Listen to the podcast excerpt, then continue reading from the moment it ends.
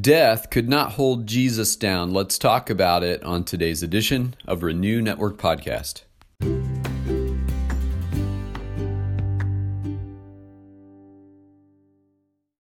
Greetings, my friends. We're moving on today in our study of Acts chapter 2. We're going to be in verses 22 through 28, and we're continuing in Peter's first public sermon uh, after the resurrection and ascension of Christ. And so let's prepare our hearts as we go in prayer before the Father.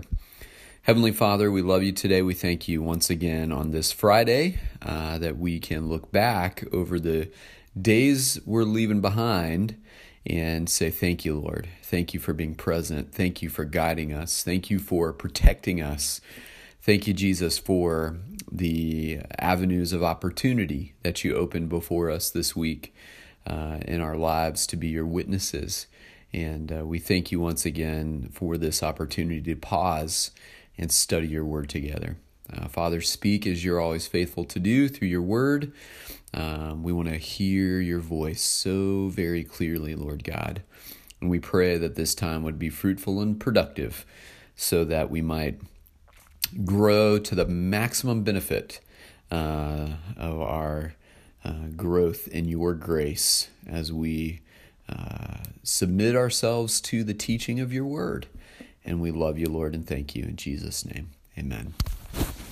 All right. Well, here is Acts chapter 2, uh, verses 22 through 28. Peter continues Men of Israel, hear these words Jesus of Nazareth, a man attested to you by God with mighty works and wonders and signs that God did through him in your midst as you yourselves know. This Jesus delivered up according to the definite plan and foreknowledge of God.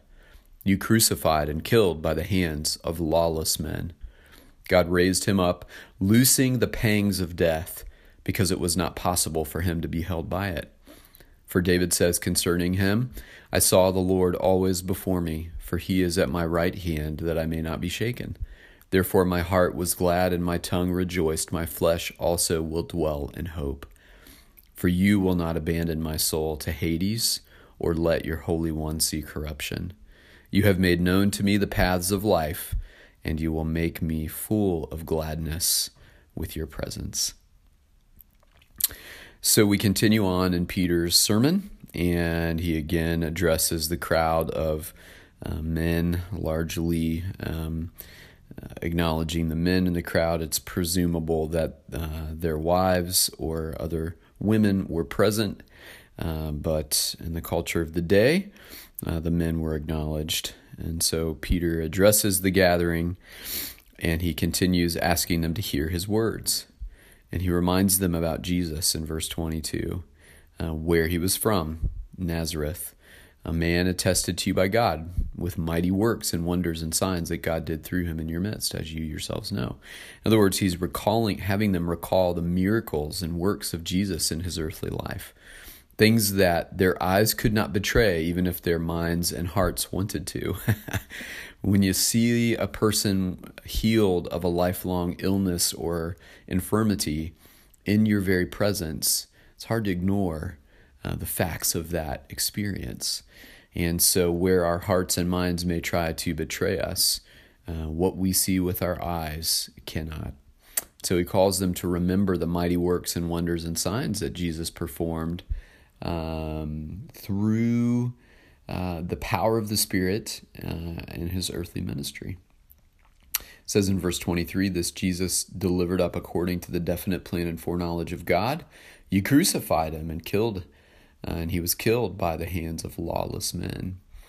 Puts the responsibility on the unbelieving Jewish um, religious leaders, especially, but the unbelieving Jewish people who would not accept Jesus for who he was. He says Jesus was delivered up.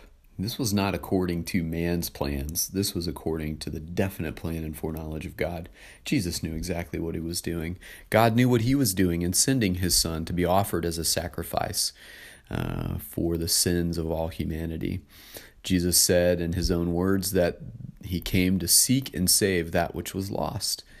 Our saving is the direct result of his saving work on the cross.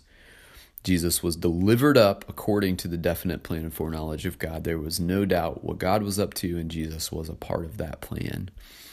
You crucified and killed uh, by the hands of lawless men. And so they offered Jesus up, um, and he was killed by those lawless ones in government who, even know, uh, knowing there was no evidence by which to support the charge of death, they went ahead and killed Jesus anyway. Uh, verse 24 Peter reminds them that he was resurrected from the grave, being loosed of the pangs of death, because he could not be held by it. There was nothing that could hold our Jesus in the grave. There was nothing that could hold him down. Not sin, not death. He was triumphant over the grave, the grave, and raised to new life once again. That's the message of verse 24. Verse 25, we get into what David said about Jesus. Um, and the reference there is to Psalm uh, 16, verses 8 through 11, where David says, I saw the Lord. He was always with me. Because he's at my right hand, I will not be shaken. My heart is glad and rejoices. My flesh dwells in hope. Uh, for you will not abandon my soul to Hades or let your Holy One see corruption.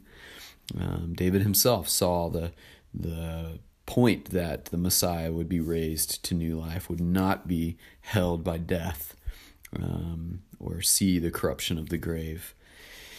Because of the Messiah, you have made known to me paths of life. You will make me full of gladness with your presence.